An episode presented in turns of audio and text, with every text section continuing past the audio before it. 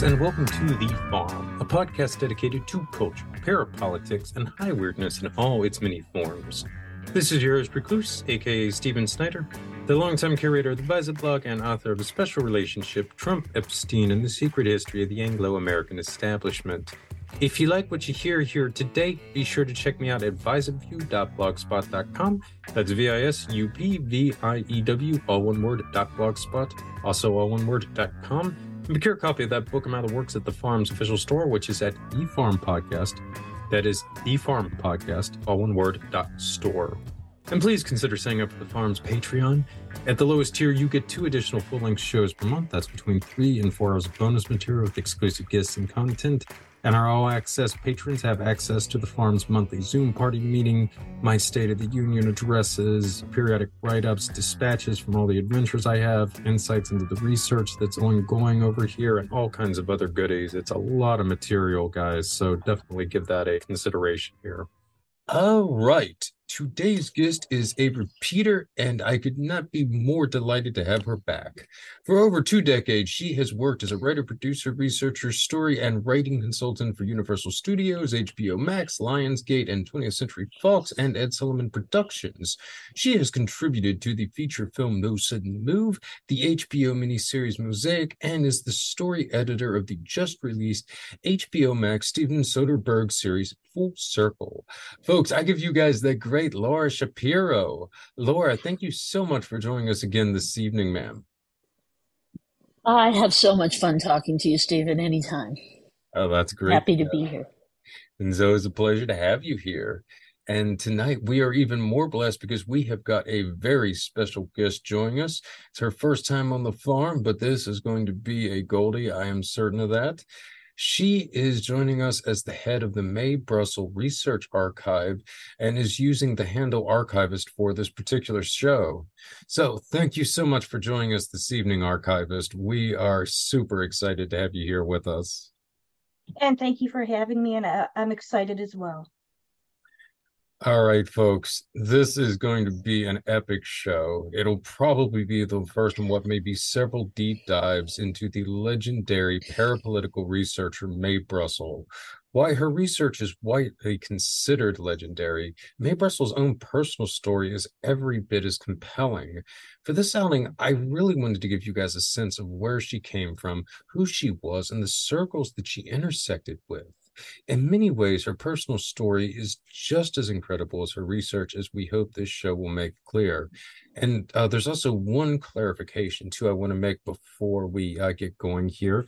In the past, I think I had mentioned during an interview that Mae was a member of the Association of Former Intelligence Officers. She was not. That's Mary Farrell, who was actually the member of it. Um, but I should also emphasize a lot of people are members of that. It actually, most of them are not former intelligence officers. It attracts a lot of kooks, cosplayers, and people who are just trying to keep tabs on what some of these ex spooks are doing. So there could be a lot of reasons why somebody is a member of the FOSI, as I will explore someday in a very peculiar book that I'm working on. But anyway, on that note, let us start the show.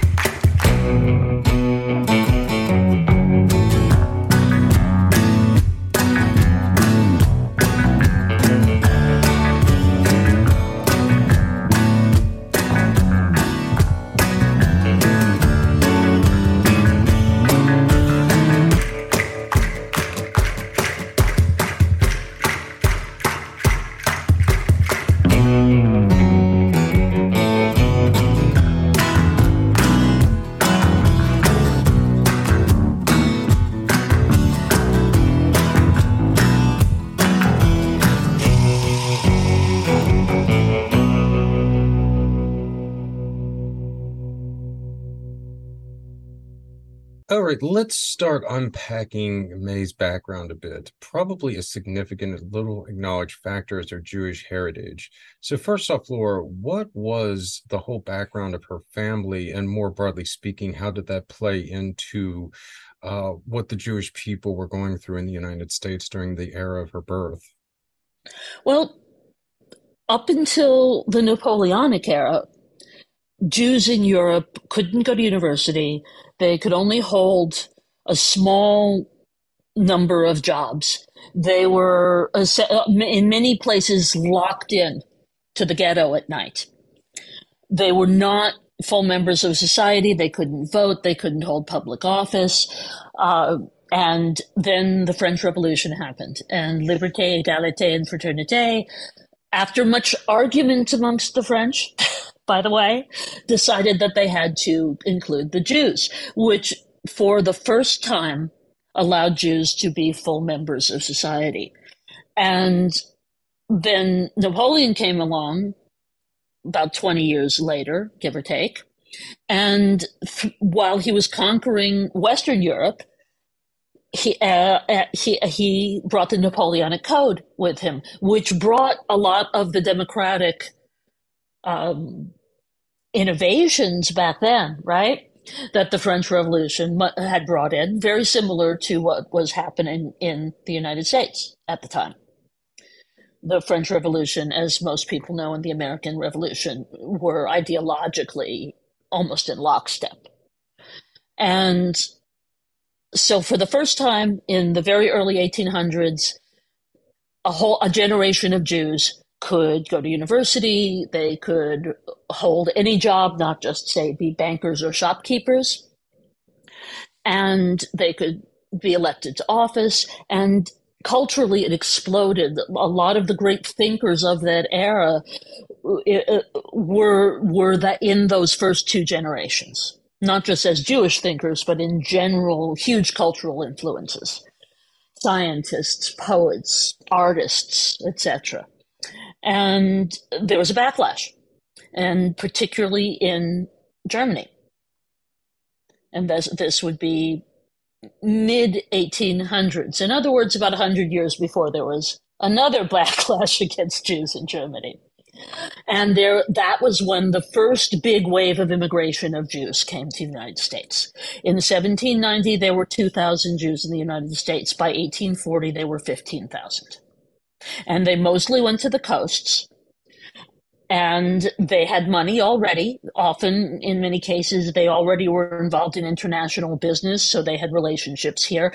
And they and they were not orthodox. They were reform jews. They were moved through the world not looking any different than anyone else and so they were accepted into American society in either middle class or even much higher than that, upper middle class.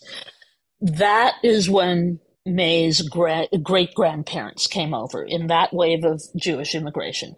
Her grandfather Isaac came over first when he was a very young child, eight, and he was he had um, he served in the army and came in in 1870 in, in 1842 he served in the army in world war in the civil war. He worked all over the west. He worked as a pushcart peddler in new orleans. And then he moved to london and started an art store. Again something that his ancestors just a couple generations before could never have done. Met her mother, who was also a, an upper middle class assimilated Jew in London, and married, and and in 1876 moved back to San Francisco, where they very fast sort of worked their way up and started um, she was a seamstress. He, um, they were both very creative, and they turned to making clothing and it became very successful. And then they started the store I call a store called I Magnin, which was the highest end, most glamorous store to the wealthy women of San Francisco. They then had a whole bunch of kids. I think like six or something, and one of whom was um, Mae's grandfather. and none the, that particular that generation did not was uh, didn't do anything particularly remarkable, but her father, Edgar, actually left the family early in life because his parents divorced and he went with his mother's side of the family. And he had no contact with the Magnins until much later like um, teenager or even college age and then reconciled with them to a degree, but he was never that close to them from from what I've heard. And he became, however, the most important rabbi in the United States. He was the rabbi to the stars. The Wilshire Boulevard Temple here in Los Angeles was the place to be with all of the all of the studio um, moguls who were all Jewish, the Warners, the, the Louis B. Mayer, Irving Thalberg, uh, major political and international figures, anyone who was at anyone. And Edgar Magnin was very involved in ecumenical work, so his relationships were not just with Jews, where it was about assimilation. It was not about the isolation of being an Orthodox Jew. And so the more American they were, the more that that was what they were striving for. And Mae was born into this in Beverly Hills with a house full of major politicians. Her father was close to both Nixon and Reagan. He was a registered Republican. He was also a 33rd degree Mason as was, by the way, Isaac was a Mason. I don't know if he was 33rd, 33rd degree, but Isaac was, became a Mason, I believe, in London before he even came here, the great grandfather. And so Mae was born into a, Bever- a very beautiful Beverly Hills home, very wealthy environment with parents who knew everyone, the most important people, not just in Los Angeles, which included many, many movie stars and powerful and other powerful people, but also major political figures. So you can imagine the kinds of things that were that you absorb as a child growing up from being around people with that level of power and that level of impact on the culture. And in terms of the overall structure politically that she was born into, she was born into uh, you know the in in the post World War II era in the United States. In many ways, Jews fell into one of two categories. They were either pro-Israel and very much about moving there eventually and be, being very um, dedicated to the idea that Jews had to have a homeland, given what had just happened, especially, and the, and the, those people tended to be more conservative, more orthodox. The Reform Jews actually wanted to distance themselves from that. Uh, there, there is lots of writing from Edgar about this. It's uh, and he trod a fine line because he wasn't going to completely reject Israel, but his goal and the goal of his his congregation and was to become American, not to become Israeli. To, and that is where because both places are where does safety lie after there's been genocide does safety lie in having our own country, or does safety lie in finally being assimilated into Christian society in a way that where we can never be separated again? And that is is in many ways a political consideration as well as a, a cultural or religious consideration. So you can see where how her her worldview was formed even as a child being around all of this. Laura, that was well said and fascinating. Uh, by the way, with her dad, do you was he? I'm assuming he was a member of the really famous uh, Masonic lodge in Hollywood, right? It, you know, I don't know. I would guess yes, he would be. Do you know if he was um, the way he described it in an interview I read was something he did when he was young because it was just something that one it sort of felt like this is just something one does if one wants to function at certain levels of society. And I know that. Remember that Isaac, his great grandfather, was also a Mason. I would guess that, and I think the that middle generation that just was sort of seemed like they were healthy and happy and lived in San Francisco and and were part of they they were successfully assimilated basically and lived a good life. Um, and I, I think I read that they were all the, the at least obviously just the boys were um, were also Masons as well. So I think it was just something his family did, but also he was very much about status, Edgar. Yeah, and I mean, and, uh, and and and so it's the kind of thing that that he would do because consistently throughout his life, as he was indeed a power broker himself on an international stage, he gave gave he presided at at both Richard Nixon and Ronald Reagan's presidential inaugurations. He did a prayer as the representative of the, of the Jewish community. I'm not exaggerating in saying he was the most important Reform Jewish leader in the country at, at the time. Um, and he was very good friends with Nixon, by the way. There's a very long interview with him that was done in 74 where they ask him about Watergate. And he's like, Yeah, well, those are allegations and nothing's been proven yet. Yeah. Especially because Mae felt like she had exposed a lot of the players in the Watergate saga. I think like two years before. Yeah. Well, well, here's what's interesting. Okay, about um, about that. Here's what he said in 1974 about Mae in that oral history. My daughter is an idealist. She's a very fine person. She has her own ideas about many things that aren't mine.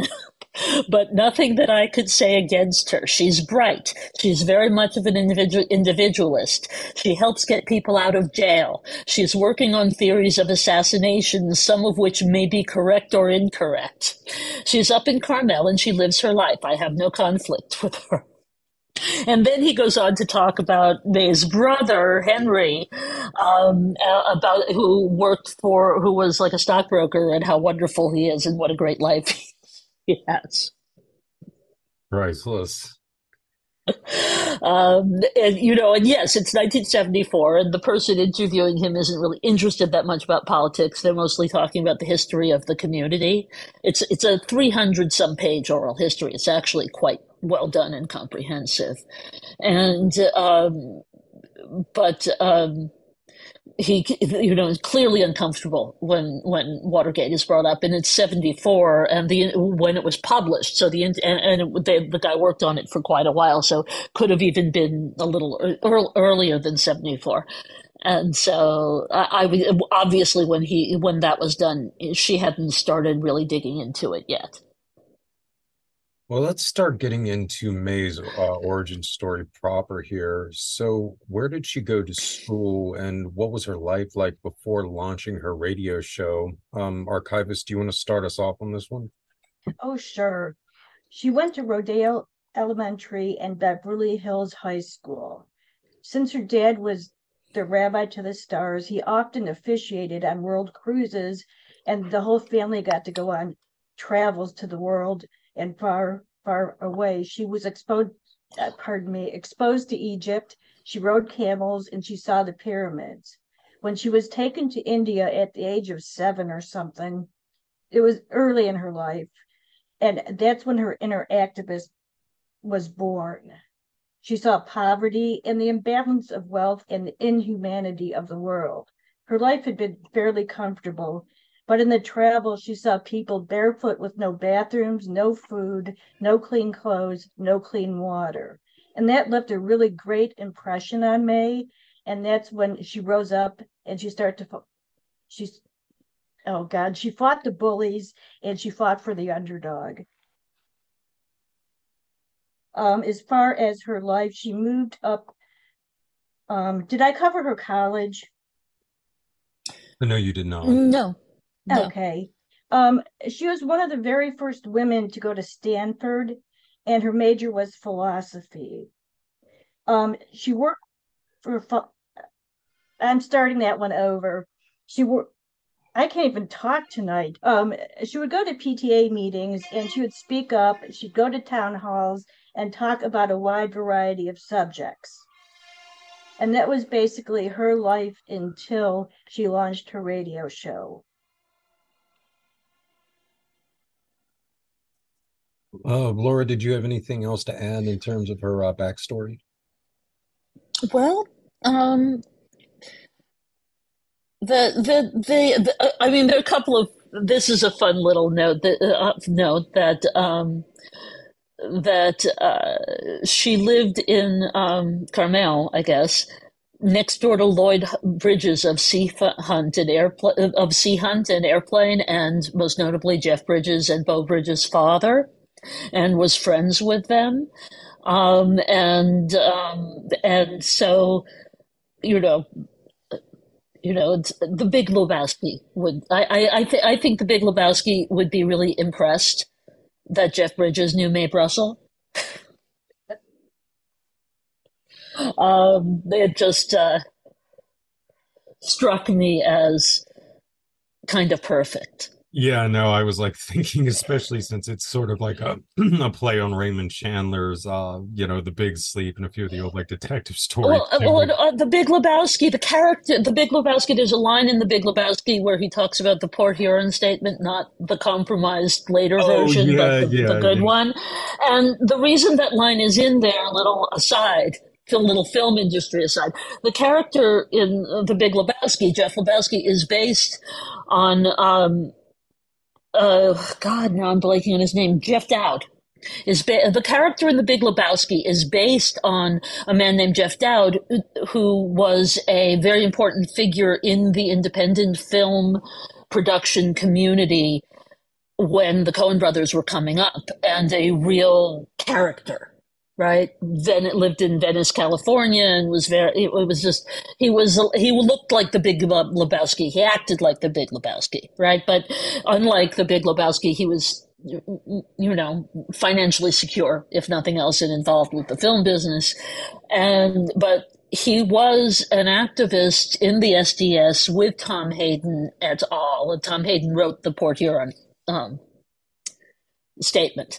So the Big Lebowski, the character of the Big Lebowski is for people who catch that is someone who was a, a radical campus activist in the 60s who um, i mean Mae wrote about the chicago eight didn't she? Yeah i believe pretty sure. I think she yeah. did yeah yeah so you know it's there that that that's a very inside joke right well wasn't uh was that but that but the idea that jeff bridges the big lebowski knew Mae Brussell is perfect didn't Abbie hoffman uh, wasn't he part of the chicago eight Yes, he yeah. was. Abbie Hoffman. Okay, so um, yeah, Abbie, yeah, Abbie Hoffman, sure Jerry Rubin, Tom Hayden. Yeah, because Abbie um, Hoffman uh, and uh, know, uh, Paul Krassner were good friends. I'm pretty sure, man. Yeah, no, yes, and Paul Paul was an unindicted co-conspirator in that trial. Yeah, that's yeah.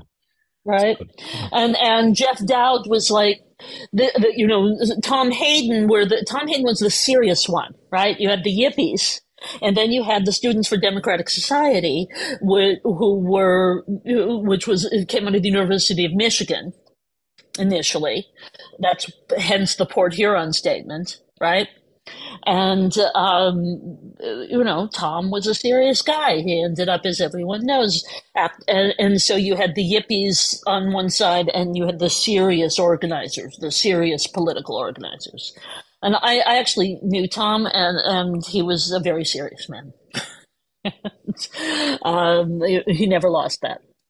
And uh, so, you know, it's uh, connections within connections there. Yeah, no, we'll definitely get into that because this whole milieu is really fascinating. But uh, before we get into that, but you know, uh, Carmel, you know, the the other Hollywood person who famously lived in Carmel um, and still does is Clint Eastwood. He was mayor. Oh, that's really not back then. Recently, he was. Yeah, mayor. yeah, yeah. Uh, no, that's definitely... as a matter of fact. If you if people want to see what the area Mae lived in looked like back then, the movie Play Misty for Me, which was Clint Clint Eastwood's first directing first movie he directed as well as started, was shot in Carmel on location there, and is is you really see the location, and it's pretty much concurrent early seventies. By the way, was Jeff Bridges a part of that whole activist scene in the 1980s with like Bert Schneider and um, Ed Asner? No, no, he was not. Okay, okay. All right. Well, getting back here to Mae, right the, the the Bridges family is, um, involved in um, aid. The the big issue, Jeff, uh, which um, Lloyd started and Jeff and Beau uh, continue, is hunger, world hunger. But they weren't involved so much in the political scene, but they were involved in the aid, the foreign aid um, NGO world, and those two things touch on one another, but they weren't part. He wasn't part of what all of the stuff that I was involved with back then. Okay, okay. Just wanted to check on that. Well, all right. Let's get into a little bit more of Mae's background here. So, what sparked her interest in parapolitics? Uh, do you want to start us off with that one, archivist? Oh, sure she was at home doing her motherly thing, taking the kids to dance lessons, art lessons, and everything was going along quite normally until the president was murdered on November 22nd of 1963. She was devastated by this loss, but something happened on Sunday, November 24th when Oswald was shot. He was on the television going, I'm not I'm just a patsy. I didn't do it. Somebody come represent me. And then somebody killed him on live television, which was Jack Ruby, and someone let Jack Ruby in with a gun to that police station. And Oswald did not have a lawyer and no protection whatsoever.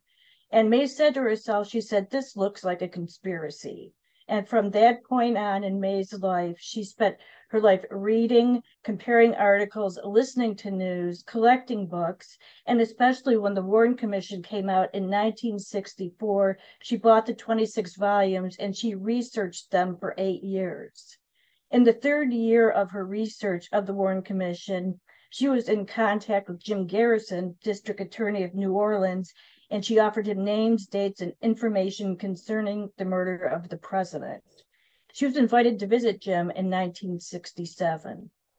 Well, okay, so yeah. here was a question I had about in regards to her Jewish background. Because one of the things about Mae mm-hmm. I know mm-hmm. that was especially striking in regards to her take on the Kennedy assassination was I think, I don't know if she was the first, but I think she was certainly one of the earliest researchers to really implicate the Nazis in the assassination. And obviously, I mean, she did so much with, um, you know, in mm-hmm. chronicling the fascist revival in the United States in the post war years. Uh, do you think that uh, her background and um, especially her family's background as part of the uh, Jewish community oh. might have played a role in her? Of course, of course, of course, of course. You can't be part of that. Uh, you couldn't in in in uh, given when she grew up, especially now we're a few generations down, and you know younger Jews they didn't have family who lived it mm, you know, Mae's parents were I mean, everyone in the, the world that she grew up in was deeply affected by World War II. Every adult she knew growing up, and it, and it didn't.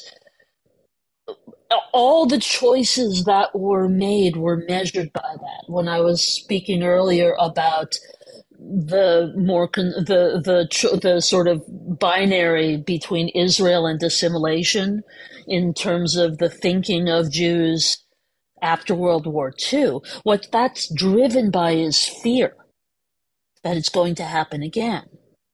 How do we prevent this from happening to again to forever, right? And one answer is we have our own country and the other answer is we become truly part of whatever country we're in. And even now, Jews are still othered. It's got, we've had a lot of backslide. And, and it's starting to get scary out there. And so, something that I came to from my own political involvement, and I'm younger than Mae, but I still had parents who were alive during World War II, for instance, um, that uh, uh, I, when I was an, uh, an avid um, radical activist at age 19, I had a big, long discussion with a black activist who was a little older than me. And part of what we were talking about is oppression of both black people and of Jews. And he, at one point, said to me in the conversation, The difference between me and you is you can change your name and past. And you can't argue with that. And so that's what the, but Jews had not been able to pass in Europe even in her parents' generation, even in her generation, to be honest. And so the idea of assimilation, which is what her father was very much about, if you read his work, is uh, what was both fear driven, which means elemental, which means something any child is going to pick up on, even if they don't know why or what it is or what the adults are talking about and it was also about the choices that that her family made in terms of how they placed themselves and therefore their children in the world. And there would be an absolute awareness I, I, mean, there's a, there are a lot of the Simon Wiesenthal Center is in Los Angeles. There's a direct relationship between the Wilshire Boulevard Temple and the Wiesenthal Center. The Jewish community in Los Angeles is very much involved with Holocaust studies. So she would have known all of that.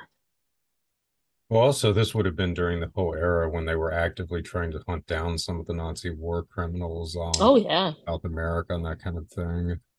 Yeah, there was, you know, go watch Marathon Man. Yeah, that's what I was just thinking of, actually. Um, Is it safe? See, about fear again, right? Famous line from that movie. The evil Nazi dentist leaning uh, leaning over Dustin Hoffman saying, "Is it safe?" Again, all about fear, one way or another. That's fear coming from the other side. And um, I know another fascinating anecdote that I uh, had read. Uh, I think it was in Paul Krassner's biography uh, about Mae during the uh, time frame uh, a little before she had started to do public appearances with her research about the you know the state of her house where she was you know pretty much full blown um matthew mcconaughey and true detective you know with the um the diagrams up all over the walls and that kind of thing True. so it's a wonderful portrait in my mind i think where she has this sort of suburban family life and yet the walls are covered with like the different diagrams of the kennedy assassination mm-hmm. and all oh uh, yeah yeah yeah no it's yes yes if matt damon's character and Detective Rust Cohle was a suburban housewife, maybe you can get something of an idea, I guess, what this was apparently described as the setup as. um, so it was uh definitely it must have been a colorful sight to put it mildly. And uh mm-hmm. much the same could be said about Northern California during this whole era. Um, it was somewhat jokingly referred to in the uh, Lost Boys when the stand-in for Santa Cruz was referred to as the murder capital of the world, but it really wasn't mm-hmm. far from the truth. so do you want to mm-hmm. take that, Laura?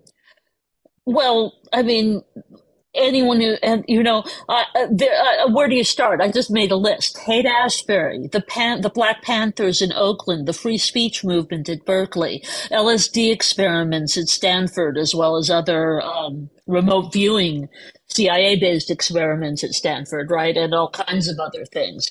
Ken kesey and the merry pranksters which actually grew out of stanford because kesey first did acid during the studies at um, the LSD studies at, at Stanford, um, the Zodiac Killer, Anton LaVey and um, the Church of Satan, general CIA acid experiments that went back actually to the late 50s, where they would just, you know, get, they gave acid to like you know, a whole party. I think it was, I think it was like a, just they would just dose people at a, like throw a big party and dose everybody to see what happened.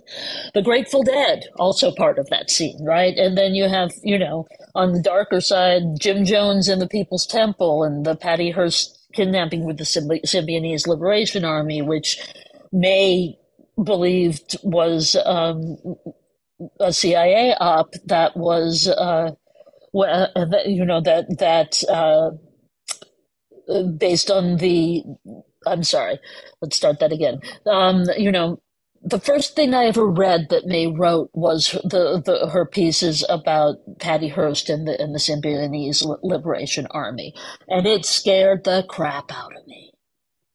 It was as much as any horror movie. I was literally terrified reading, staying up reading till like three o'clock in the morning. And the story she told was about Vacaville prison and experiments done probably by the CIA on prisoners there, mind control experiments among other things. Manson went through there. There's a lot there there there's it's not unreasonable to think that he may have been part of that program. Um, and believe- archivist, you probably know a lot more about this than I do, right? From reading her work. Um, Mae believed that Manson and PSLA were run in similar fashions. And while she was mm-hmm. saying that, she was getting phone calls that were threatening from Sandra Good of the Man- Manson family and also letters from her as well. Ooh, that's terrifying. So she went out. Yes, a lot of people don't know that not everyone went from the Manson family went to prison, and they were running around doing dirty deeds like threatening Mae. Yes, and even um, after Manson was caught. That's when she went off the air for the first time, but in great Mae fashion, she came back. yeah. She had a lot of courage. Yes. She really did. Uh, and there's also a strong argument to be made um, that Jim Jones was also part of that, that he had contacts both to Vacaville, not as a prisoner, uh, but that it was all that the People's Temple and the ultimate uh, mass suicide, mass murder in Guyana, and the murder of Leo Ryan in Guyana was a CIA op. Leo Ryan's five kids sued the CIA, trying to prove that. No one's ever that had never happened before. No one had ever sued the CIA. So it was a hotbed I mean, Northern California was lit, the Bay Area. Um, and Carmel is a very beautiful, idyllic place.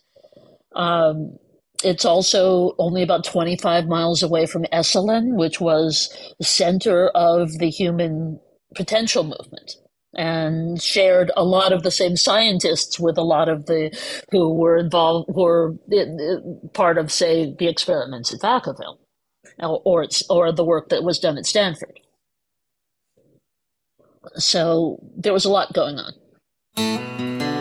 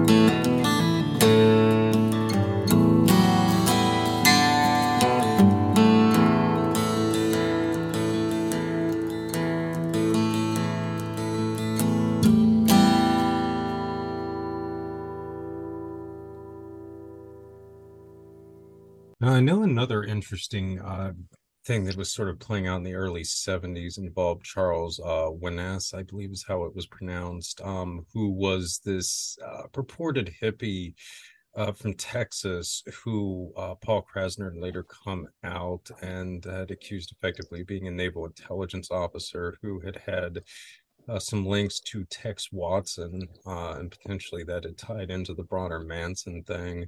But I found this to be especially uh, interesting because Winans was involved a lot in uh, the Texas psychedelic scene, especially with like the 13th floor elevators and uh, many of the other bands in that area, which is quite interesting, interesting. because um, the really the Texas psychedelic scene, a lot of people don't realize this, but the one in Austin, uh, in many cases, arguably predated the San Francisco scene. Of course, they were using um, peyote, uh, being out there around the mm-hmm. cacti and so forth, but it was quite active by the uh, the early 1960s. And a lot of people, again, don't realize this, but a lot of Texas musicians ended up in San Francisco and played a big role in uh, launching the whole scene there. Of course, Janis Joplin. Janis Joplin. Yeah, yeah. So it's interesting that this Winans guy ends up like in Texas and then he relocates out there to San Francisco in the Bay Area around 67. Because again, if you know the whole thing with Austin, there, you know, in this time frame, when the psychedelic scene really got going there with the 13th floor elevators, there was some very weird stuff. You know, this is the university where Charles Whitman, uh, Whitmore uh, famously had uh, killed quite a few of the students uh, from a sniper's nest at the tower there. And uh, there was just a lot mm-hmm. of kind of craziness going on. So, yeah, this is interesting that Winans very little acknowledged guy and the whole Manson thing ended up in um, this region in this time frame. In fact, I think he might have been living around Carmel because, if I'm not mistaken, it was Mae's neighbor who had potentially seen uh, some of his links to the uh, Manson family. Is that right, archivist? Um, what happened? Mae had a very great friend. Her name was Louise James, and Mae and Louise saw someone who they thought was Tex Watson going into this house with the military people coming upon it as well. And they found that suspicious. Well, Louise James, if you look her up, uh, was into a lot of different political things. And I guess this Tex Watson connection was like icing on the cake. And um, she ended up in a mental institution, uh, and no one saw her after she went into the mental institution and Mae was to be um, one of the key witnesses at the Rolling Stone trial with Paul Krassner because she's the one that initially gave him that information and he got corroborating evidence from other people.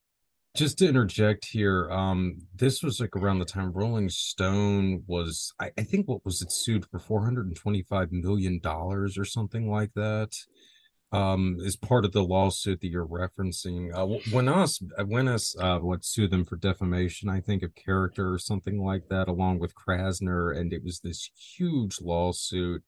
Um, I think eventually mm-hmm. they settled out of court for only like a hundred thousand dollars, but one of the conditions was that Krassner uh, could not mention when asked by name, I think in print or, you know, publicly for the rest of his life, effectively. He uses a pseudonym for him in his biography. so the whole thing is very curious. And again, this was kind of also unfolding around the time that Paul Krassner was um, working for Larry Flynt. And this in turn would have been around yeah. the late 70s, which is when Larry Flynt was also working with good old Mitch WerBell, um, the infamous arms trafficker who was an OSS veteran. Um, was indicted for smuggling marijuana in the 1970s, was a good friend of Robert Vesco.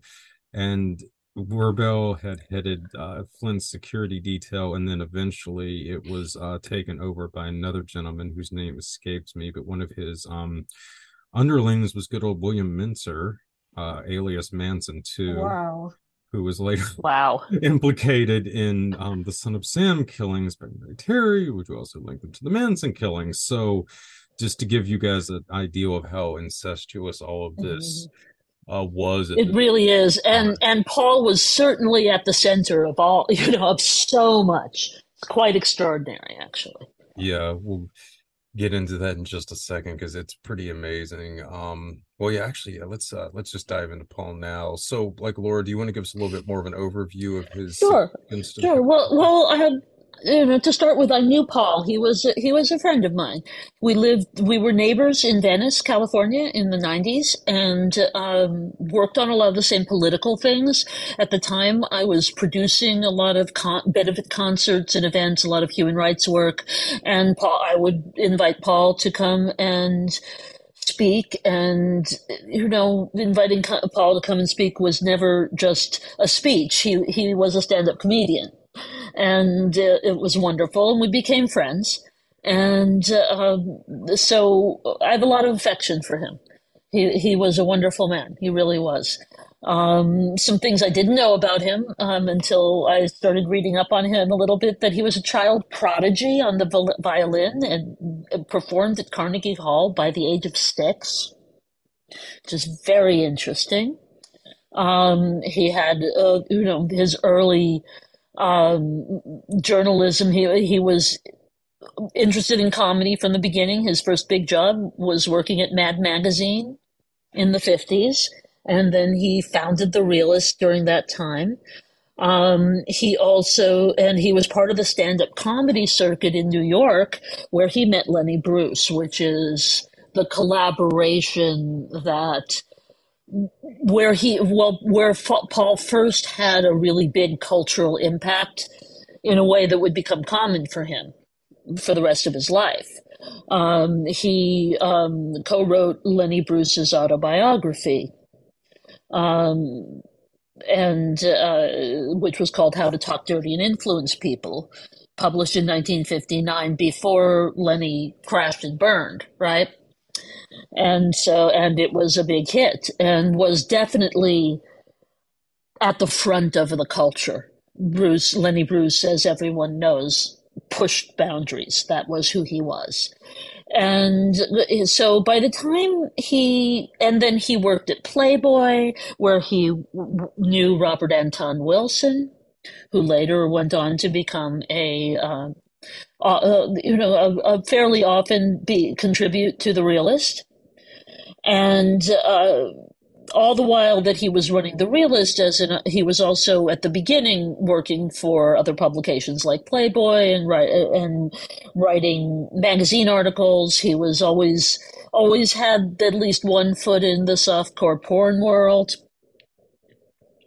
um, and he used the realist to push those boundaries. He, R. Crumb used to do a lot of illustrations for the realist, and um, they were um, pornographic, bluntly pornographic. They were funny, but they were pretty extreme. They were things that maybe wouldn't be considered politically correct now, and um, so somewhere in there, he got involved with Abbie Hoffman and Jerry Rubin and was, along with them, one of the founders of the Yippies. As a matter of fact, he was the one who came up with the term Yippie. Um, the publicity really focused on Jerry and Abbie, and but Paul was always the third guy who was running things, who was there. And I always felt that you know Paul was he was um, disabled. He had a, cl- uh, I think it was a club foot. Um, he was short and um, not someone, especially back then, who you would put in front of the camera. And I always felt like he got kind of the short end of the stick in ter- in terms of when people talk about the Yippies, they talk about Hoffman and Rubin, and he was, by everything I've ever heard, an equal behind the scenes with the two of them. And I really do feel like it, because they were so media oriented that it had a lot to do with what he looked like.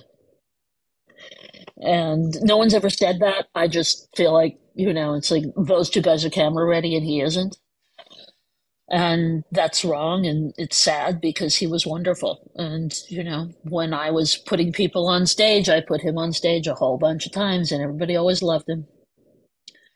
And so um, he was uh, and and you know he was someone who would always take a chance in terms of pushing the envelope. And so a lot of mainstream people when they wanted to write something that they knew they couldn't publish in the mainstream media would publish in the realist people like woody allen and joseph heller who wrote catch 22 and um, you know, Kurt Vonnegut, etc., etc. So um, the wonderful thing, and I think we can probably post a link to this, is that the entire archive of the realist is online. Anybody can look, read any any um, edition of the realist from the beginnings in the late 50s all the way through to 2001 when he stopped publishing it. Some other interesting things about Paul Krassner too that I, I noted when I was uh, reading his biography, which I highly uh, recommend. By the way, I guess it would be autobiography. Uh, Confessions of a Rig, yeah. Unconfined and Not Misadventures in the Counterculture by Paul Krassner. So, a few notes here. Uh, one, I thought it was quite fascinating that uh, he had started the realist quite early in uh, the late 1950s, and um, he had engaged in a correspondence with members of the Fortean Society around this time, and uh, given this time frame, this would have had to have been the original one that Theodore Dreiser had uh, established, which is quite interesting. Um, because also around this time, uh, Krassner had also began to correspond with Robert Anton Wilson, who was a longtime friend of his. And I think that this is very significant because Discord, or excuse me, Forteanism Freudian slip there. Forteanism has probably had a much greater influence on counterculture and various fringe ideologies than it's generally given credit for. On the one hand, you can sort of draw a direct lineage to ufology, and especially the more mystical brand uh, through M. Meade Layne was already kind of embracing and uh, propagating the interdimensional ultra-terrestrial, what have you, hypothesis for UFOs uh, all the way back in the late 1940s, well before Jacques Vallée and John Keel got into this. But there was also quite a bit of absurdist humor amongst the members of the early Fortean Society. You had a lot of figures like Dorothy Parker who were quite known for their wit, and that probably led to, let's just say, a fair degree of performance art maybe amongst the early society. So I think mm-hmm. that's another aspect when you look at things like Discordianism, that's a lineage that's not often acknowledged, but it probably should be more so. And it's especially significant, I think, in this context that a guy like Krassner would be a bridge there. So another interesting thing is his... Paul was very Discordian. Yes, I yes. mean, whether he might identify with it or not, the, and he certainly knew those guys. Well, and, I think, uh, I mean, I think he was definitely a huge influence on Operation Mindfuck. In fact, ironically, he sort mm-hmm. of did a proto version of that with the what was it, the parts left out of the Kennedy assassination, where like yes, yes, he had that whole fabrication about what the corpse or something with LBJ, and I think even like Daniel Ellsberg had thought that was real for a long time, even though it was mm-hmm. a deliberate hoax mm-hmm. that he mm-hmm. had perpetuated. Uh, I would bet Paul was very proud of that. Yes, no, he definitely. The, that if Dan, if Daniel Ellsberg thought it was real, that would have been. No, he mentions that several times in his biog- autobiography. yeah, yeah, Ellsberg. Yeah. So yeah, um, yeah. So another another interesting thing about Krassner is his relationship to Norman Mailer. He was actually Norman Mailer's brother-in-law for a time. Paul's first wife was Norman Mailer's sister, and Paul's daughter Holly is Norman Mailer's niece. And that is mm. extremely interesting because by the 1970s, a uh, Norman Mailer's assistant knew a gentleman involved in New York City's uh, somewhat revered occult scene around the Magickal Childe named Peter Levenda. Uh, this I'm a big Peter Levenda fan. yeah, yeah. And this is right around the time that the Simon Necronomicon was supposedly being translated by them there. And of course, as many of you are probably aware, Mailer would later do a lot to boast uh, Levenda's career by writing the introduction to um, his Unholy Alliance book. Uh, but it's also interesting to note that uh, in one of the Farm Patron interviews I did with a gentleman who was also involved with that scene, there was a certain uh, future U.S. Army colonel with a strong background in psychological warfare who also happened to be going to the Magickal Childe during the late 1970s with this whole crowd, who we will talk about here uh, towards the end of this show. So, again, just to point out how uh, incestuous all of this is. uh, so well, that... and uh, mentioning Norman ba- Mailer and Levenda Unholy Alliance, that brings us back around to Nazis and the Nazis uh, surviving and uh, past World War II and living in South America, which and which kind of dovetails back with Mae's research.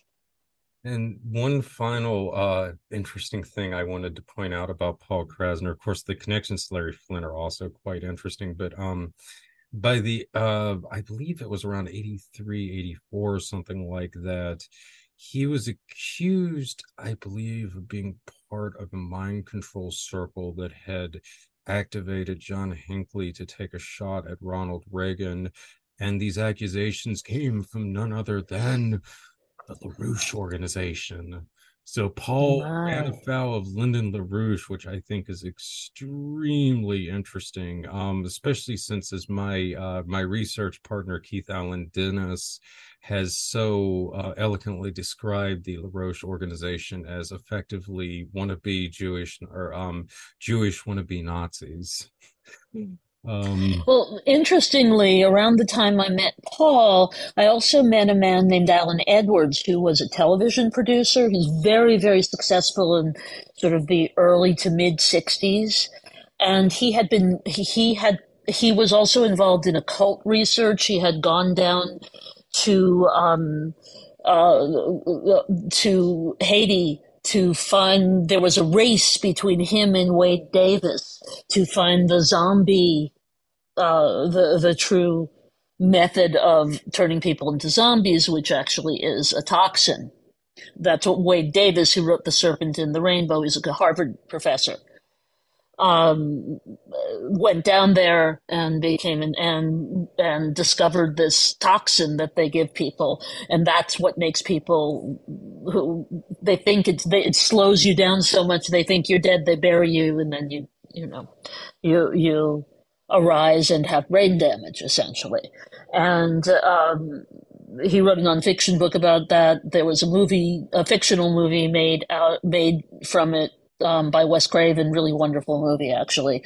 Um, and but Alan was sort of in a race to find this with them, and he was also involved with this crystal skull seer in Brazil, uh, who was very well known at the time and um, somehow got involved with Lyndon LaRouche, not as a um, believer, but as an enemy. And LaRouche sued him and ruined him. The first time I went to Alan's house, he was in the middle of selling it, and he'd already had to sell his all his furniture. So we were standing around toasting champagne in, in a house completely devoid of furniture. And I met him through the same circles that I met Paul. Interesting. Yeah, no, the it's always fascinating to see like the specific uh, targets the LaRouche organization has singled out mm-hmm. over the years, as well as some of the people that they were collaborating with. So, um, yeah. Well, I think Alan tweaked the bear. I, I think Alan, what Alan did is uh, they were somehow got uh, came into contact with one another in such a way that Alan challenged him and he and said things about him publicly, possibly because that's what he came out came against came after him for. Yeah, because I mean they weren't any joke. I mean they actually almost the LaRouche organization almost brought Roy Cohn to heel in the 1980s when mm-hmm. they started launching this intensive like harassment campaign essentially against him, and that um you know that took something. Yeah, they were well organized and they had a lot of money and they used the legal system. Alan was not the only person they sued into oblivion. Yeah, yeah. I mean, they very much operated like the Church of Scientology in a lot of ways. Mm-hmm. Um, very much. Yeah. but archivist. Uh, and I can't remember what the connection between the zombie serum and the crystal skull in Brazil and LaRouche, but there was a connection there. More than just Alan being involved with all three of those things. Mind you, this is a guy who produced like daytime game shows in Hollywood. Well, they did have a lot of interest in politics in Latin America. I actually found that the LaRouche movement was quite big in Mexico, for instance, and I believe uh, several mm-hmm. other countries as well. So it could have been an issue with that as well. Um, but um, archivist, uh, what do you have on Mae's relationship with Paul Krassner?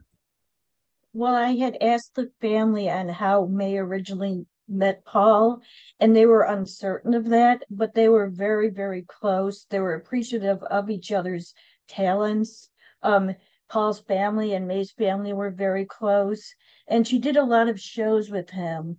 And to hear one of the many shows she did with him, um, check the date of 715 to 72, and the interaction between the two of them gives you an insight onto the relationship. I know that he thought the world of her. I, I asked him about her, and he just sung her praises. He also arranged funding for her too, right? Um, I have because I know there's the story that she had gotten funding from John Lennon and Yoko Ono, and I, in his uh, autobiography, Paul had essentially argued that it, it, it came via him that she had gotten the money from. It did. Okay. Yeah, that, I think that's the way I've always heard the story. I don't know if Archivist has any more um, information it, about that. It was through Paul that Mae got um, her first article published in the Realist on who killed Martha Mitchell. Mm-hmm. And um, just on a side note, Mae and her daughters were invited. This is how weird the times were just to think of growing up. And they went over to, and they had milkshakes at John Lennon's house because he invited them over to have milkshakes. That's so wonderful. That's a great story. I love that. Yeah, no, absolutely. And so she did she interact then with like a lot of the other figures around Krassner? Okay, um that I'm really not sure of. There were so many parties that went on at her house, just these magnificent dinner parties with everybody would get invites and they just come and hang out and talk to each other. And that was back in the time no cell phones so people really had to talk to each mm-hmm. other. And some of the best conversations probably went on and i would have liked to be at one of those but i found Mae way too late. She was already passed so do you have any yeah to be at what the, the kind of the, the kind of gathering that one can imagine she might have right would be amazing. Yeah, it's so funny because of the fact um one New Year's Eve she was to have a party and one of her good friends came over and her friend was like well where is everybody? And Mae said oh I got so busy I forgot to send out the invitations. So it was only her and her friend and so they were Oops. They, they heard this noise and they were like oh my god is it the CIA CIA out, out there? Are they listening to us? What's out there? And it just turned to be a mouse. a little tiny mouse chewing on something, and they thought it was the CIA.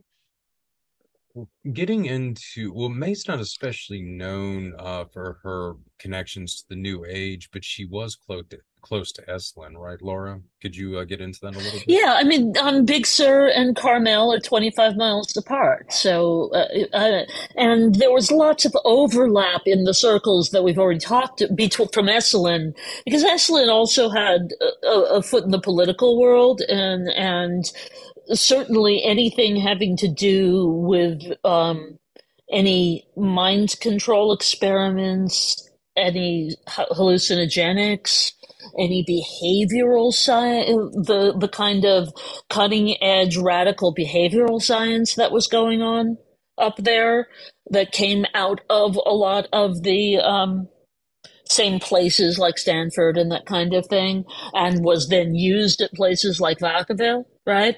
Those same scientists, those same thinkers we're we're all part of Esalen, either directly as permanent residents there, or lots and lots of people came through to do seminars and workshops and things like that. And it was a major center of a gathering place. And so while I don't know of any specific connection between Mae and Esalen, it was the same circles of people in um, that Mae, same ne- nexus up there. Mae would take her kids to Esalen for the annual Joan Baez Big Sur Folk Festivals that were held there on the lawn from um I think it was mm-hmm. 1965 to 1969. Uh, the kids got to see jo- Joan Baez, Judy Collins, Joni Mitchell, Chambers Brothers, and Arlo Guthrie and Mama Cass. I mean, there's just a wide variety of good music going on the lawn at Esalen.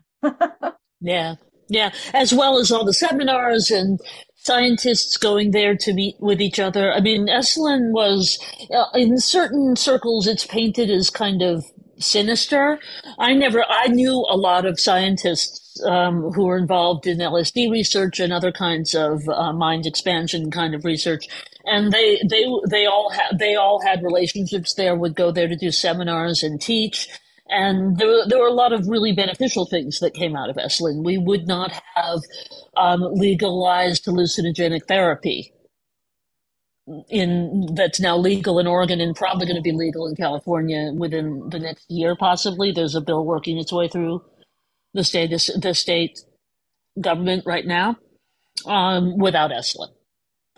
Um, so there, that was the dichotomy of all that CIA funded research because a lot of it was given to scientists who did very worthwhile things. And, and a lot that happened at Esalen was part of that, as well as having some very creepy stuff go on too. well, besides Esalen and the crowd around Paul Krassner, who were some of the other counterculture figures that uh, Mae may have known archivist? Well, there are so many, but uh, we mentioned John and Yoko. Um, another one is Dick Gregory.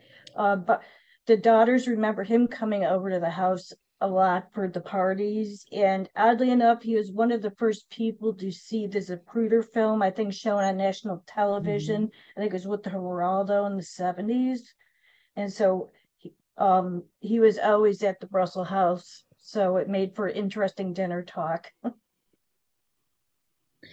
well, the thing about Dick Gregory is that he was um, one of the first. As a matter of fact, I think he kind of predates Cosby and a few of the other people who were really early black stand up comedians who had success in the white world. Um, and, you know, Bill Cosby, the Bill Cosby we know now and the things we know about him is very different than when he was a young man and breaking barriers. And Dick Gregory was also doing that. And he got so caught up in the, just like Mae did, right? In the conspiracy theory world that his career kind of really went, he pretty much stopped doing comedy. And I remember that he was partnered, he wrote several books, I believe, with Mark Lane, who was a very well known conspiracy theorist writer um, around the Kennedy assassination. And I would think that Mae probably knew Mark Lane pretty well too, right? Uh, Mae knew Mark Lane, but they had a, a difference of opinion and they had a falling out at some point. Interesting, Mark, you know. Mark believed that you know the shots came from the grassy knoll, and he wouldn't accept, I guess, any other way or any other possibility. So they had a, a falling out and a difference of opinion. Well, that's closed minded of him, isn't it?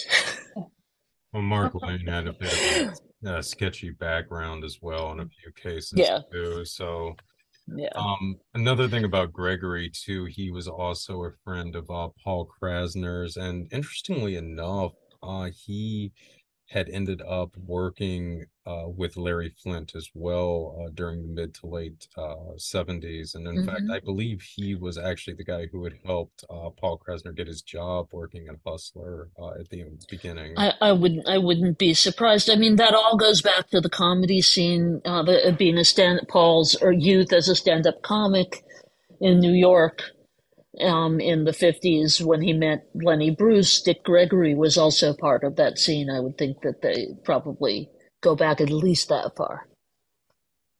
And also with Mark Lane as an attorney, he had represented uh, the People's Temple um, after Jonestown, and he mm-hmm. had also represented um, gosh, the Liberty Lobby, uh, run by the notorious anti-Semite Willis Carto, who also funded the Institute of Historical Review, which for decades was the premier Holocaust denial organization in the yeah he did he he went an interesting direction from the kennedy assassination to that. Yeah. that's an interesting line. So yeah there's uh fascinating stuff with that. Um well, anyway, uh, let's see here. So, Laura, were there any other names you can think of that Mae might have known in the counterculture that we haven't talked about yet? I mean, I don't. I, I, I no, I really can't think of any anybody else uh, um, of any stature off the top of my head that we haven't already talked about. All right. Well, let's get into the status of women in these circles, i.e., these kind of parapolitical circles um, because obviously Mae would have been about the only, I think, really prominent female researcher in such circles, yep. aside from Mary Ferrell around this time. So, um, Laura, do you want to start us off then?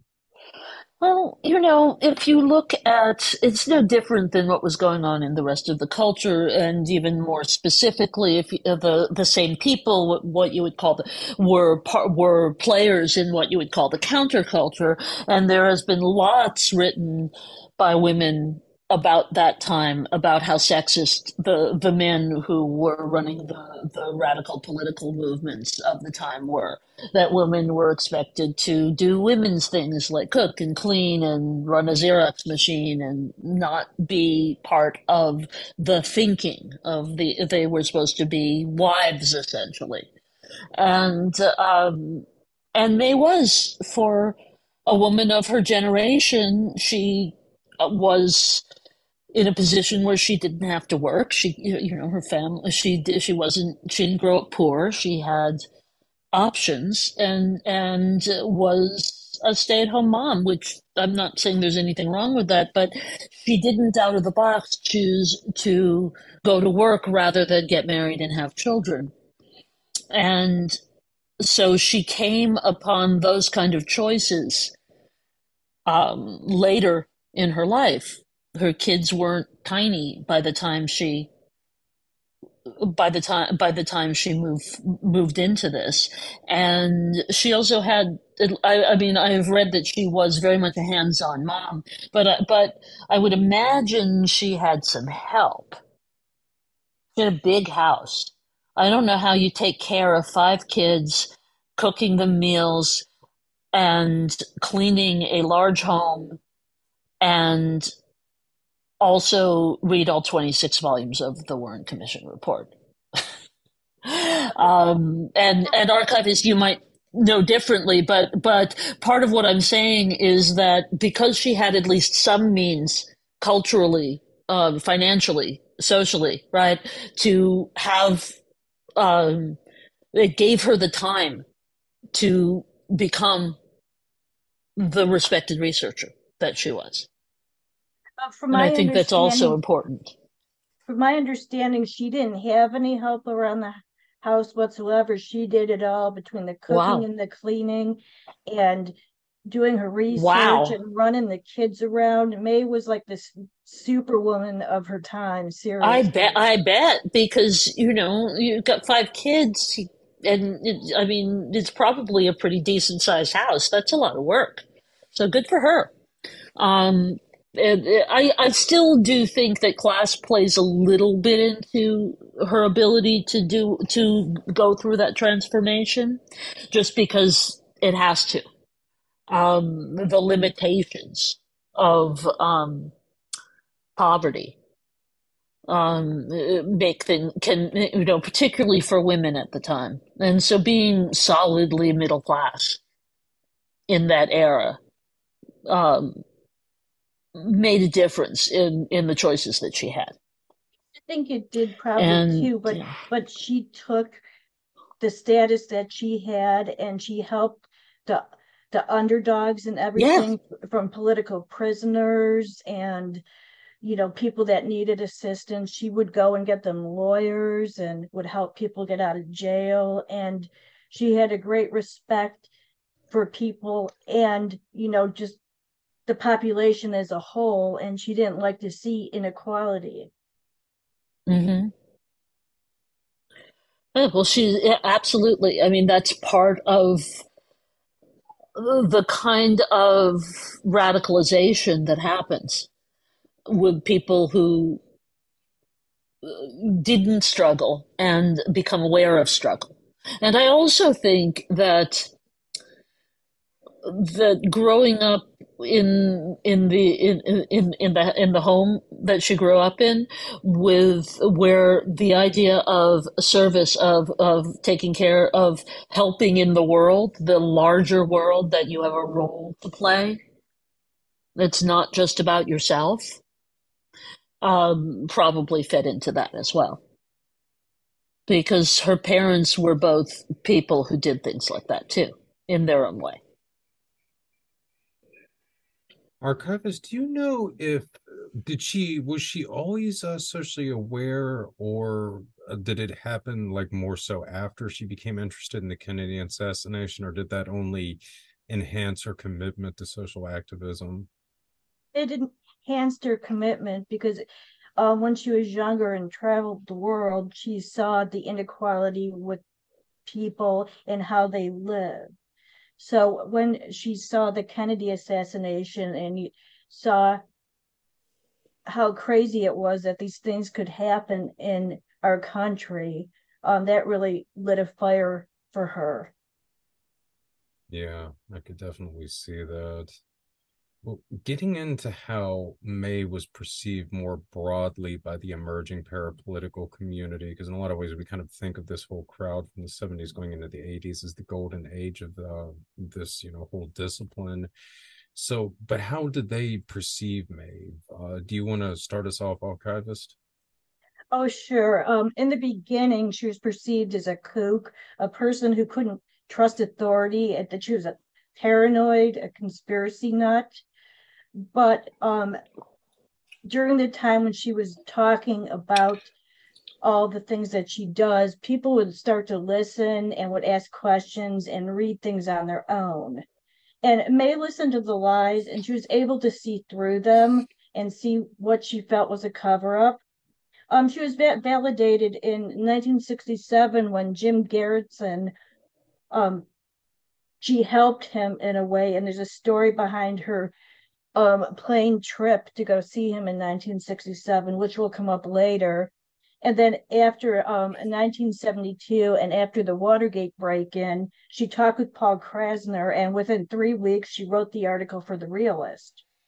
So it, it, somehow Mae was watching the same people who were involved in Dallas, and then there they were in the White House at the Watergate being liars and cheaters and crooks um, then mm-hmm. people started listening to what she had to say after the validation, especially about Watergate.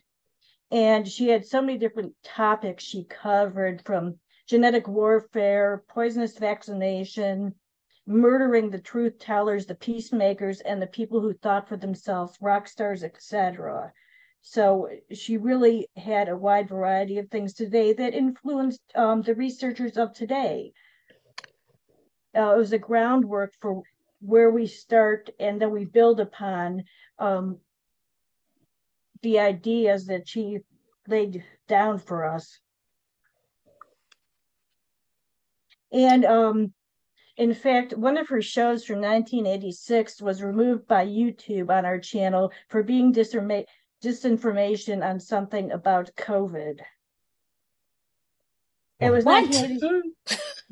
yeah, uh, they they struck down three of our videos from 1986. Um, I appealed it. They put two back up, but the third one they would not put back up because of what I said. So even back in 1986, she was having an effect on people. But this doesn't make any sense. COVID didn't exist in 1986. I don't understand. Exactly. And I mean, I could send you the show if you want, or I have a link to it um, privately. And it, it's just crazy. I mean, and then they just said, no, you can't fight with us anymore. And they wouldn't put it back up. Wow. It's really, really a shame. And it's, uh, I mean, Mae was on the radio and she ended up being syndicated, right? She wasn't, she started just in the Bay Area and then it was she was uh, um, I don't know whether it was technically syndicated, but she but she uh, eventually got a national reach, and I think that there's a lot of.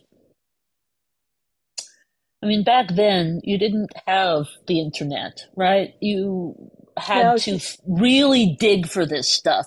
And I know for me, hearing a woman on the on, on the radio talking about these things was so empowering and so important. There was no internet. There was nothing. Mae took a lot of newspapers between six and eight a day. She would go through them. She would put together her shows. She would mail out cassettes to people with bibliography sheets about everything she talked to, all from her home. Mm-hmm. And I don't even, I can't comprehend doing all that now, let alone having five kids. I mean, that's yeah. crazy. I know. I, I really, I, I really can't understand how she did it all. I think she must not have slept very much. I mean, I think you can see that too is where potentially her class status had really benefited her because it gave her the means, I think, if nothing else, to uh, compile that kind of material. Uh, it was mm-hmm. interesting because I know in uh, Paul Krassner's autobiography, he uh, had reported uh, an interesting conversation that he had had with Mae. Um, at one point, she had mentioned uh, quite accurately uh, to him that something like 80% of the intelligence that the CIA gathers uh, is actually uh, open source uh, intelligence mm-hmm. I mean, meaning that it's taken out of newspapers and things of that nature television and so forth which is still to this day uh, how we yeah. gather the principal amount of our data or how we gather the principal amount of our intelligence uh, in fact you could argue that that's maybe one of the reasons why facebook and twitter were created to enhance the ability to data mine but that's another topic uh, but regardless Mae consumed a tremendous amount of uh, this information through these means, not unlike how the CIA or um, other intelligence agencies within this country and abroad do so as well.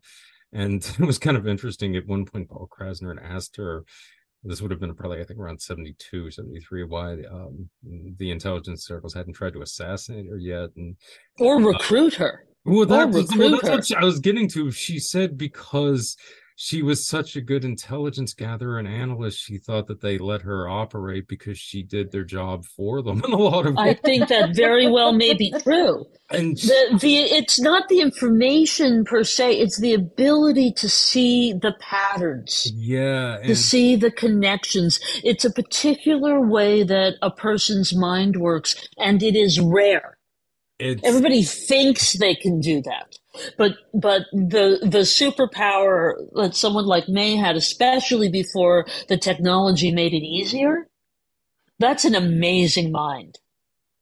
Uh, yeah. I mean, I I can't really say much about this, but it, if that might seem outlandish to some people, but um, uh, I've been told that before in other contexts. Let's just mm-hmm. say mm-hmm. uh, by people mm-hmm. in positions to know about these kinds of things. So, yeah, yeah I think that essentially no, they definitely recruit people that Mae way. was basically running a private intelligence service, more or less. Yeah. So, yeah. in a sense, I mean, she was definitely doing something that was useful in a lot of ways to.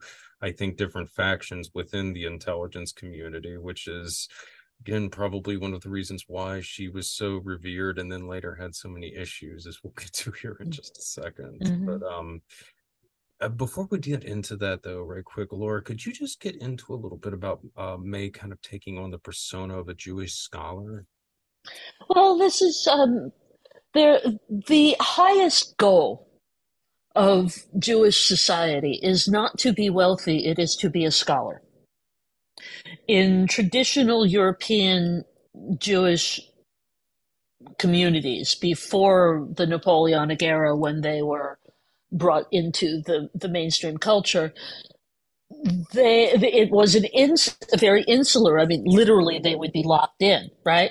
And you had uh, various strata of society, just like anywhere else. You had the people, the workers, the people who did manual labor, and shopkeepers, right? That kind of thing. And then you had um, the higher level, the Jewish banker, because one of the only professions that Jews were allowed was banking because usury is a sin, so the Jews can do it, right?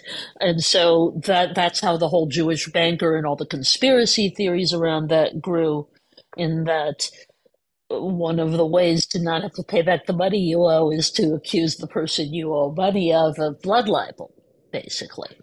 Uh, so you, uh, but all of those people were were part of a community, and that community supported the scholars, the rabbis, obviously, but also just scholars in general. Learning the the people who had the highest status in the community were people who sat around and read books all day and uh, very and argued intellectual I- ideas. The famous you know the and and challenged each other constantly. It was a very verbal kind of intellectual interaction and they were supported by the rest of the community. They didn't have to work. Their job was to do exactly what Mae ended up doing. To absorb information and interpret it.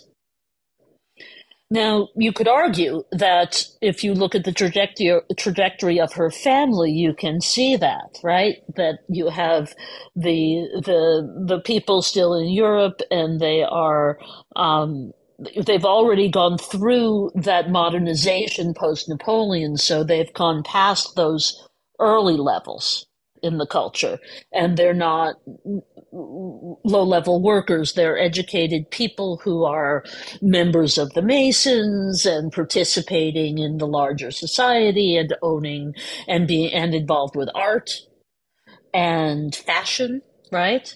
Her her, her great grand the I was the place where the wealthiest women in California shopped for clothing.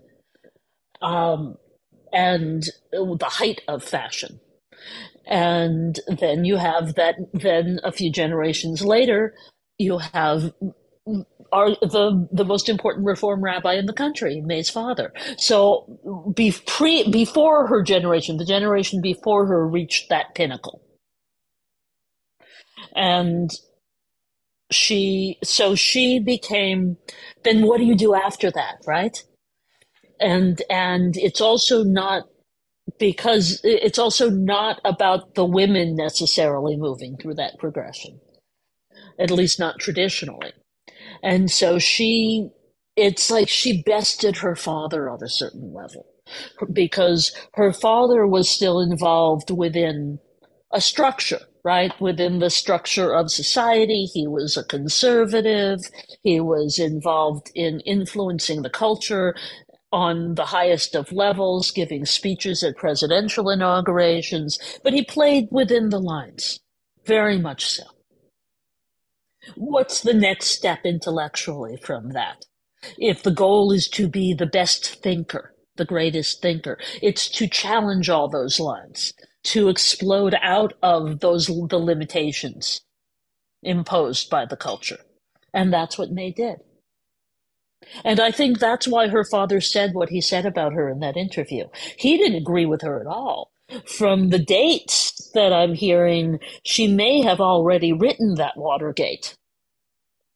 Yeah, I believe she had. She had been published article, and Nixon was her father's really good friend. He wasn't just a political contact; they were buddies.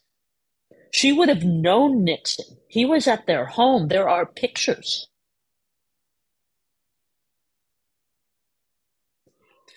And so it was, uh, I mean, he was a, a, a, a, personal friend of her father's. There are pictures of her parents with Richard and Pat Nixon in social situations. The, so, on the note you know, kind of outside of like an organization too, it's sort of interesting too. I, I meant to point this out before, but uh, when she started interacting and engaging with the counterculture, um, I believe she would have been fairly older than a lot of the people. She was in, by the early 70s, she was in like her early 40s, correct? She was born in 1922. Math oh, is not okay. my strong suit, so. Oh yeah, so, so 72. so she would have been in her 50s, actually. 50s, so, yeah. yeah. Yeah. So yeah, so she would have, you know, certainly been at least a generation or so older than a lot of the people that we've been discussing here that she was engaging with. Um, so you know, that's another kind of well, yeah, and just as Paul Krassner was too. Well, I think she would have actually been about ten years older than Paul too at that, because I think Paul was born in thirty three, if I remember correctly. Yeah. Okay. So yeah, yeah, she would have been about a decade. But yeah, I mean, she was um a wee bit older than many of the other people who are making this scene too, and also kind of given her background. I mean, it was um, it was definitely a fascinating transition that she made at this point in her life, to put it mildly. um, well, also too, Mae endured some personal tragedies throughout her life, and I believe that they really started to get going in the early 70s. Now, there's a lot online about what became of her daughters, and it's rather dubious. Um, archivist, uh, can you give us sort of uh, some of the narratives of this and what really happened? Well, thank you for giving me the opportunity to put the truth out there on what happened with her daughters. Um, in 1970, there was a car crash that killed daughter Bonnie and six other people, but her daughter Barbara lived, but she was in the hospital. I mean, she had broken legs, shattered things, broken back, and she really, uh, Barbara rose from that. And um, one of the other interesting, I'll say interesting, rumors was that Barbara's husband was the one who caused the accident that killed Bonnie and everybody else. And that's definitely not true. And there's also rumors that he's CIA and all sorts of things.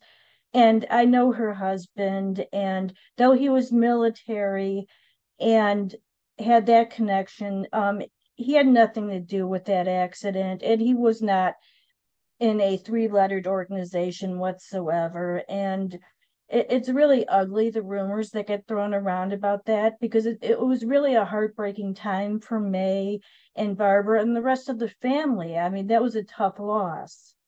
Um, there were so many attempts on Mae's life, and the um, her son was dosed with bad government acid. I mean, there's all sorts of things that happened to Mae and her family. Um, the show of 102778 you can hear it all come from Mae herself and everything she endured um, doing all this research and putting these tapes out there. And it took a lot to scare Mae off. So, um, thank you for letting me clear that up. There's just so it's ugly, and that's it. yeah, and uh, I don't want to get uh, too much into this, but I'll just say that some of these allegations were coming from a uh, certain uh, uh, website known as Spitfire. Um, you can probably figure out who runs that. So, and um, there is an article making these allegations that doesn't even get the time frame right as to when uh, Mae's daughter lost her life, and uh, as Laura and I both agree, it's also very poorly written. I know exactly what you're speaking of. And it's it's just a shame that, you know, just like anything on the internet, people read it and they think it's the truth. And it was just a horrible time for the, the Brussell family. And I'm just happy to get the truth out there. Yeah, no, thank you very much for clarifying that. Well, towards um, the very end of her life, Mae began to seriously investigate Colonel Michael Aquino. There are accounts that Aquino threatened her. So, archivist, can you get into what actually transpired between Mae and Colonel Aquino? Uh, yes, I can. Uh, Mae had been talking about uh, Colonel Michael Aquino and what was going on at the Presidio for a while. Um, previous to that, there's this house across the street from Mae that um, she swore up and down that um, certain government officials moved into to monitor her. And, and so Michael Aquino allegedly picked up the phone and called Mae and said, um, You stop talking about me in the Presidio. or you're going to end up like one of those people you talk about. So that scared her off the air for the last time. And her last show was on June 13th of 1998. Um, she got that fa- fast a- acting Jack Ruby cancer. And um, she passed away on October 3rd of 1998. Um, that morning of October 3rd, mysteriously, that house across the street burned to the ground. So take that as you may. Wow. Yeah, I mean, it's uh, definitely something. And I mean, the whole thing with Aquino too uh, could potentially be quite a rabbit hole with that uh, for a couple of reasons. As I had uh, kind of alluded to before, he was active in that whole uh, scene around the Magickal Childe. Uh, the part of uh, Paul Krassner's Bronner milieu were also active in. Um, Ed Sanders, I could kind of throw in there, mm-hmm. was another guy mm-hmm. Who was participating in that scene around the Magickal Childe too in the 1970s. In fact, I he actually ran the only other major uh, kind of magic shop in the city in the 70s as well. So these guys knew each other quite well. Um, but Aquino was attending uh, the University of California at Santa Barbara during the mid 1970s after he had returned uh, from Vietnam, which uh, is again in this sort of region. Uh, it's not that far from Esalen, correct, Laura?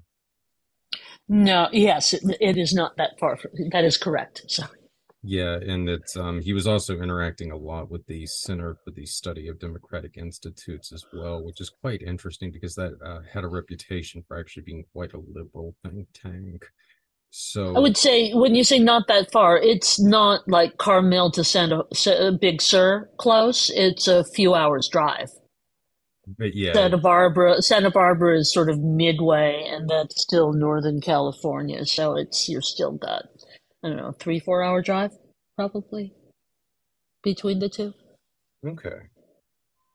But on top of that, too, Colonel Aquino obviously, he uh, grew up in uh, the Bay Area. Of course, his mother um, was from that whole region and uh, was, uh, again, a part of uh, the kind of high society in San Francisco, where she knew members of the Crocker family and uh, the Stanfords and some of the other really prestigious uh, families in this region.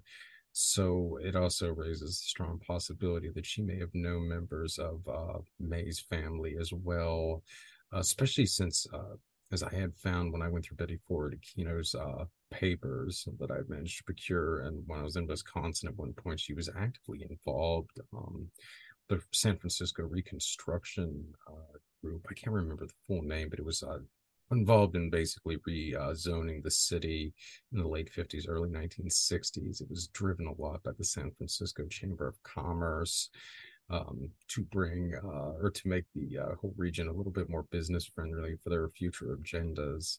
So Mae had family members that were tied into all of this. So there's just a lot of interesting things with how uh, she might have intersected with parts of his family, or more broadly speaking, some of the people that uh, she was connected to through the counterculture might have had interactions with him well before she started officially investigating him. So, you know, again, it does raise the distinct possibility that this was one of the reasons why uh, Aquino was especially rattled by her starting to look into him because it was potentially hitting a lot closer to home than many of the other people looking at him at the same time. Well, um, getting into the Mae Brussell Research Center, I know there were some rumblings that the files were missing for a time. So, what all happened with that archivist, and what does it state now? Um, the files were never actually lost, so to speak. Um, when John Judge um, gave them to Tom Davis. Then Tom Davis um, gave them to a private citizen who uh, didn't let the daughters do what they wanted to do with it. But recently, um, the files and the archives have gone back to the Brussell family. And right now, we are attempting to scan and digitize it all for the world for free and put it up on the website. Um, but we need donations of money and also of people's time if they would volunteer to help us. Because I had gone out to California for a month, six weeks maybe, and I was scanned every day and I was scanning and just the stuff in there is so I can't even put it into words and just to touch her things it was just an amazing time but I scanned for a good month and I did two TBs of scanning and that didn't even put a dent into things so we need everybody that would like to come together and either monetarily help us so we can um, get things. We're looking to get maybe a home to have as a rent something to have as a headquarters for all this. And then further on down the road, what we would really love is to have a permanent housing for Mae's collection where people can actually come in and interact and see Mae's things and also have like a little counter of you know, Mae items and have treats that Mae would make for sale and things like that. And that would be our ultimate goal. So we could use all the help that we could get from people, and it'd be so greatly appreciated. Um, from one of the daughters said, if everybody who listened and supported Mae's work would give a dollar, just even a dollar, we could pull this off and get this to completion. I, I, I think that that is doable. I, uh, and also, can we have a recipe book? you know, I, I can ask. All things are possible. You know, I would think that could be a lot of fun. Yeah, yeah, yeah. Uh, I, in the grand scheme of things, just to have, you know, her stuff and just have like a Mayism, just a place of Mae, because mm-hmm. she did so many gr- great things and did so much research and, and should be honored in a way that is, you know, correct for what she has accomplished. And also, so generations further on down the road know that there was someone in the 60s that cared enough to do all this research and join with a few of the researchers that were um, looking into the assassination of John Kennedy at the time.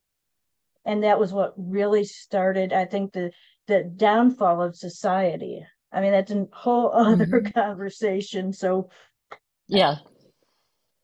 I just think yeah. that, you know, if people could help us, it would be fantastic. Real I think there are a lot of people out there who are going to want to help. Real quick, archivist, what is the uh, website that folks can go to? Um, it is the Mae Brussell Research Library.com. We're also found on YouTube where all of Mae's shows and um, talks that she had given in her life that we would have. Uh, a gentleman by the name of Tim Canali, actually, who is still part of the project, he uh, was the one who saved all the tapes and made it possible to have them today. So we have uploaded them to YouTube on the Mae Brussell Project channel for everybody to listen to and comment on as well. Fantastic. And we will also have links uh, in the description for this as well, uh, as long as uh, as well as links to uh, the Realist Archive, which is quite uh, excellent for this research as well. But yeah, guys, uh, definitely consider checking this out and giving your support. Obviously, Mae had a lot of groundbreaking research, and among other things, I mean, she really was at the forefront of crafting uh, what we think of now as parapolitics, uh, she really doesn't get a lot of the recognition to this that she rightfully should. Uh, a lot of it goes to people like Peter Dale Scott or Alfred McCoy, and mm-hmm. rightfully so. Uh, but Mae was in the game uh, at least as long as many of them uh, were. Longer. I mean, McCoy was much younger than her. Yeah, well, definitely McCoy. I don't. I mean, I know Scott didn't start publishing until the early '70s as well, but I'm not sure how far back his research went. But regardless, uh, she was just absolutely instrumental in establishing what we now think of as parapolitics. And specifically, I just I don't know that we would even have the whole body of research um, chronicling the post-war fascist international if it were not for Mae Brussell. Again, I mean, a lot of people like Peter Dale Scott and Kevin Coogan have done a lot of great scholarly research on this, but Mae uh, predated them as well as the individual behind Spitfire. So, you know, this has been something to keep in mind here. Um, she, you know, the lineage from her all the way up through again works like like Coogan or Peter Levenda or something in this context. Well, I mean, in the case of Levenda, you can directly see this with you know the lineage of uh, Paul Krassner himself, Norman Mailer, and what have you. And mm-hmm. just, I mean, she never used a computer; she used the typewriter for everything. So she has these big, big binders of typewritten stuff that reference pages of the Warren Commission, typed that out, then typed her thoughts on that. And there's page upon page and binder upon binder of that alone. She collected thousands of books. She has 40 filing cabinets and many, many other boxes full of binders and research. So it's going to take a village. mm-hmm. All right. Um, so uh, do you ladies have any closing thoughts here? Um, Laura, do you want to go? I just think that, as you said earlier, she is a um, she deserves a much higher profile with all of this new interest in parapolitics.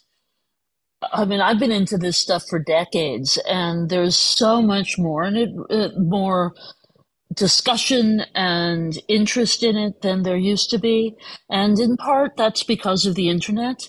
And part of the reason that she has not, I think, gotten the attention she deserved is because it, she's not as represented on the internet as a lot of other people.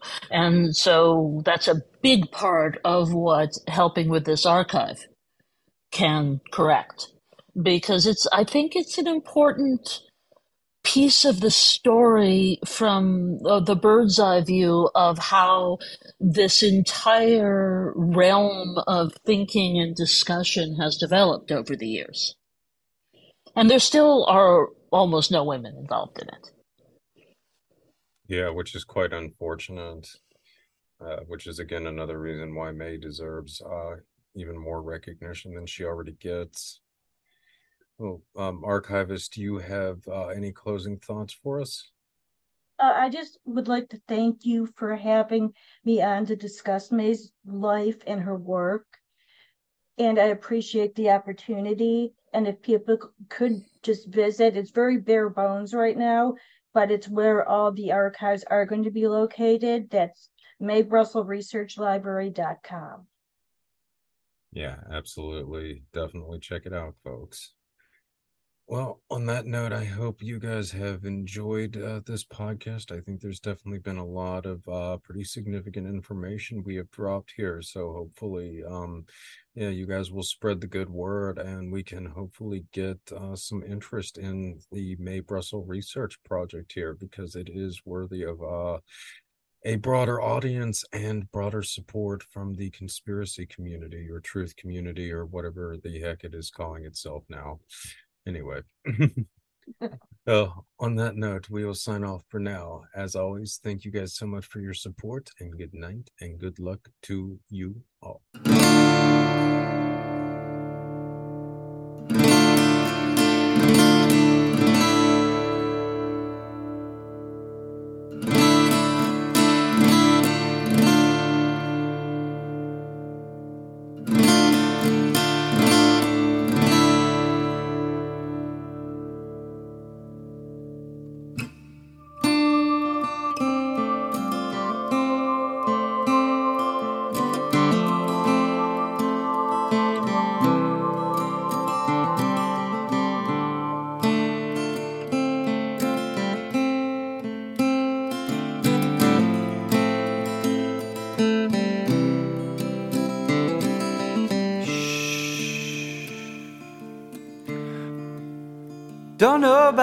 Say nothing.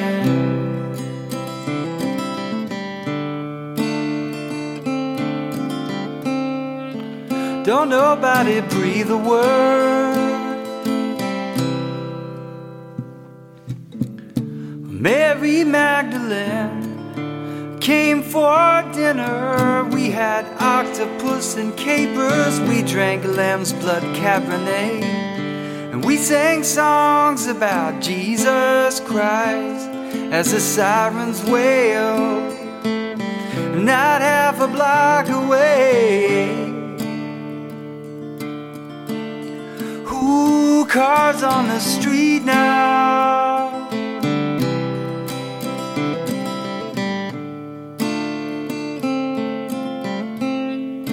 Seems like half of Springfield is always burning down.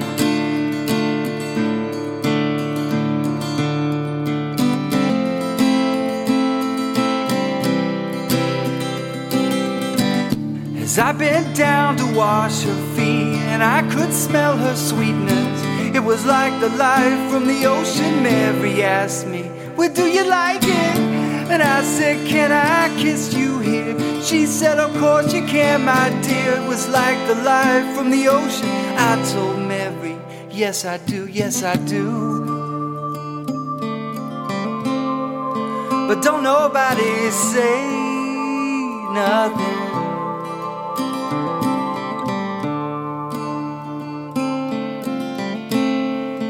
I've never been one to kiss and tell.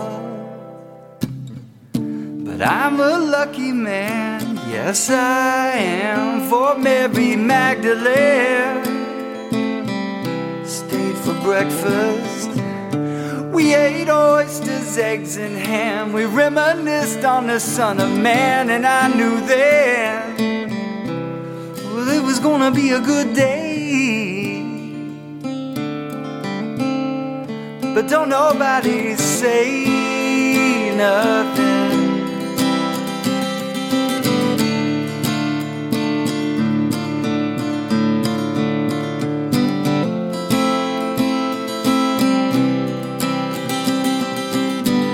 And as she turned towards my door, Mary, I have one question more. She said, You want to know how you measure up, don't you?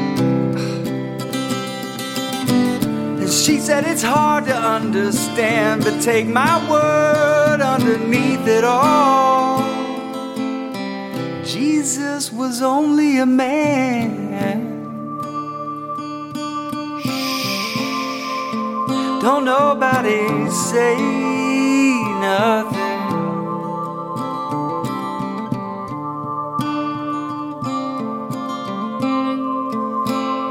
If the word got out,